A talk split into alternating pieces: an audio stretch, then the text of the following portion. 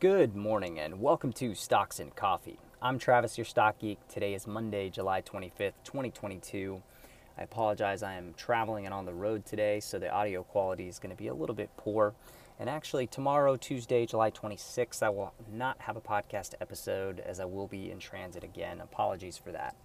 But wanted to give you a quick update today because we have an absolutely jam packed week full of earnings reports, macro news, of course, the big Fed meeting on Wednesday with the big interest rate decisions. So there's a lot happening as we move into the week.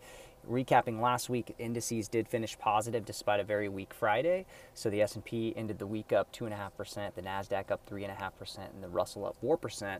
That was in line with a lot of other major global indices, which were also up, including European and Asian indices, which were up broadly. Commodities had stayed relatively muted. Crude was basically flattish. Natural gas was up. Copper was up a little bit, and gold was up a little bit. But overall, commodities stayed pretty muted. And we also had bond yields coming in pretty heavily on the government bond yield curve. So we did see yields tighten up a lot. Now, why are government bond yields going down at a time when we're still seeing high inflation readings in the US? And we actually got new highs in inflation readings in Canada and the UK last week. Well, it's because we're seeing more leading indicators suggesting economic weakness going forward. We had weak purchasing manager index indicators last week. We had weak housing data in the US. We had another rise in weekly unemployment claims in the US. So, despite all this, the ECB raised rates by 50 basis points, and this week there's an 80% probability priced into futures markets that the Fed will raise by 75 basis points again there's a 20% chance they'll raise by a full 1%, but again, it seems that most of the probabilities are suggesting that we're going to get 75 basis points increase on Wednesday from the Fed. Of course, market participants will be parsing the Fed's language very closely to see if the Fed is picking up on any of these forward-looking indicators of economic weakness because the market's going to be very concerned the Fed's going to be hiking into a weakening economy as we move later into the year. On the earnings front, it was a bit of a mixed bag. We had bellwethers like Netflix and Tesla reporting results that were better than feared, so both stocks rallied on those results. On the flip side, we had some ugly reports out of Snapchat and Twitter. Snapchat was down about 40% on Friday after they reported earnings results. Snapchat and Twitter are both putting up revenue growth that's very weak and expense growth that's just way out of line with the overall performance of the business. So they're seeing accelerating losses and free cash flow starting to flip negative, which is a very bad sign there for Snapchat and Twitter.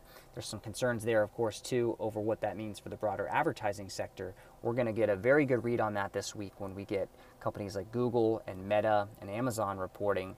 That's, of course, part of a huge group of big tech companies reporting this week, including Amazon, Apple, Google, Meta, Microsoft, Intel, Shopify, Spotify, ServiceNow, and others. We also get some big bellwethers reporting in other sectors like Visa, MasterCard, GE, GM, McDonald's, Chipotle, ExxonMobil, Chevron, Bristol Myers, Etsy, Enphase, Procter & Gamble, Qualcomm, Boeing, Newmont Mining, and a number of others. So it's going to be a very jam-packed week of earnings. In fact, I think something like 50% of the S&P 500 companies are reporting this week. We're going to know a lot more about the direction of earnings for not only for Q2 looking backward, but also looking forward at guidance for Q3 and Q4 for the rest of the year. So far today, here on Monday, it seems like the calm before the storm. We see the indices chopping around, but roughly flattish overall. Crude's up about 1%. Gold and silver weak. Government bond yields up a little bit not a whole lot going on. We did get a little bit of M&A news. We have we see that biotech Zymergen is being acquired by Ginkgo Bioworks in an all-stock deal. Interesting to note also that traders are still trying to push some of these short squeezes. We see FaZe, F-A-Z-E, which is an esports company, which went public via SPAC. It is now trading as the combined company, and it has a pretty low float given all the SPAC redemptions. So there's traders pushing that one up today. Of course, Redbox, a company that is being acquired at a distressed price, is also a low float stock being pushed up. And we've talked about some of these short squeezes in the past, like Blue Apron. You know, a lot of these short squeezes lately just seem to fade fairly quickly after maybe a couple of sessions at most of going parabolic. So interesting to note that. We do see an early loser here with Squarespace down on their earnings report. I thought their earnings report looked relatively okay, but they had some headwinds from currency and they had guidance that came in for Q3 a little bit weaker than expected with 6 to 8% growth versus the 10% growth that analysts were looking for. Squarespace is cash flow positive and, and adjusted EBITDA positive, which is nice. They're expecting about 165 million of free cash flow for the year. And on a $3.2 billion enterprise value, it doesn't look super expensive, doesn't look super cheap either. So I think investors were wanting more growth from that stock. But overall, it's not priced at an egregious level like a lot of tech stocks that we saw last year. I also see that we're seeing new lows on some of the gold mining stocks like Agnico and Newmont ahead of Newmont's report.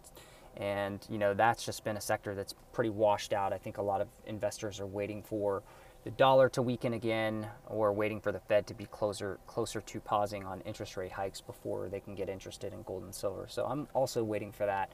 We'll see. There are a lot of people who also believe that the metals are primed to run significantly higher in the years ahead, but so far that has not played out. Well, that's really it from me for today. Uh, hopefully, this sound was not too terrible for you all. And again, I'm going to be out tomorrow. There will be no episode tomorrow, just given the fact that I'll be on the road again. But I will be back in action as soon as I can later this week to cover all of the mini earnings reports and, of course, that big Fed meeting on Wednesday.